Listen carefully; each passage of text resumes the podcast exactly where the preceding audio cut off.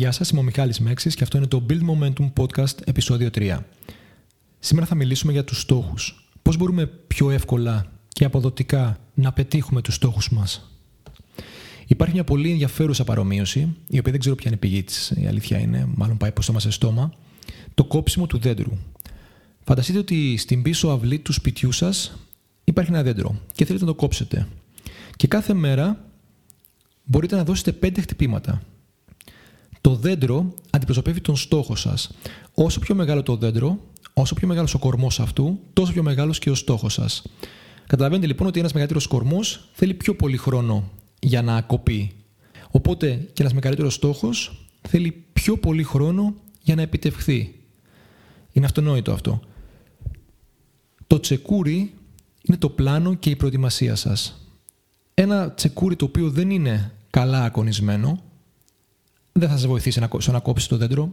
Ένα τσεκούρι το οποίο είναι πάρα πολύ καλά ακονισμένο, σίγουρα θα σα βοηθήσει να κόψεις το δέντρο πιο γρήγορα.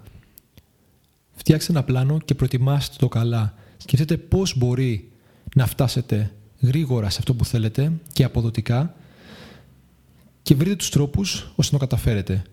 Προετοιμάστε το πλάνο σας και κρατήστε το τσεκούρι σας πάντα κοφτερό. Το σημείο που θα χτυπάτε είναι η συνέπεια. Μπορείτε να ξεκινήσετε να χτυπάτε το δέντρο ψηλά, μετά πιο χαμηλά, μετά στη βάση, μετά πιο ψηλά πάλι. Δεν θα καταφέρετε ποτέ να ρίξετε το δέντρο αν χτυπάτε σε πολλά διαφορετικά σημεία.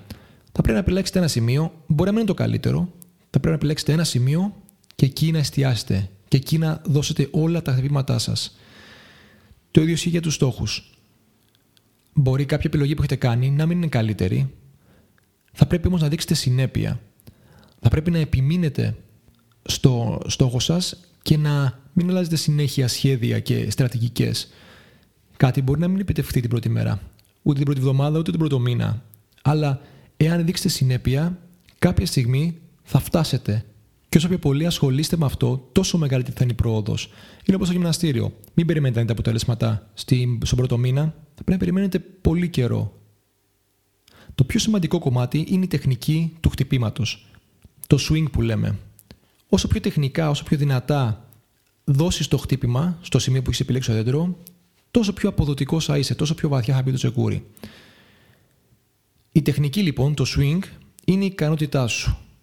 Είναι η δυνατότητα που έχεις να βελτιώνεσαι καθημερινά, να μαθαίνεις, να εφαρμόζεις αυτά που ξέρεις, να επηρεάζεις τον εαυτό σου θετικά κάθε στιγμή. Οπότε προσπάθησε κάθε μέρα να βελτιώνεις τη τεχνική του χτυπήματός σου. Κάθε μέρα να προσπαθείς να είσαι τέλειος σε αυτό που έχεις επιλέξει να κάνεις, σε αυτό που έχεις επιλέξει να ακολουθήσεις. Οπότε επαναλαμβάνω, το δέντρο είναι ο στόχος σου. Όσο πιο μεγάλο το δέντρο, τόσο πιο πολύ χρόνο θα χρειαστεί για να κοπεί. Όσο πιο μεγάλος ο στόχος, τόσο πιο πολύ χρόνο θα χρειαστεί για να επιτευχθεί. Το τσεκούρι είναι το πλάνο σου. Κράτα το τσεκούρι σου ακονισμένο. Το σημείο που θα χτυπάς το δέντρο είναι η συνέπεια.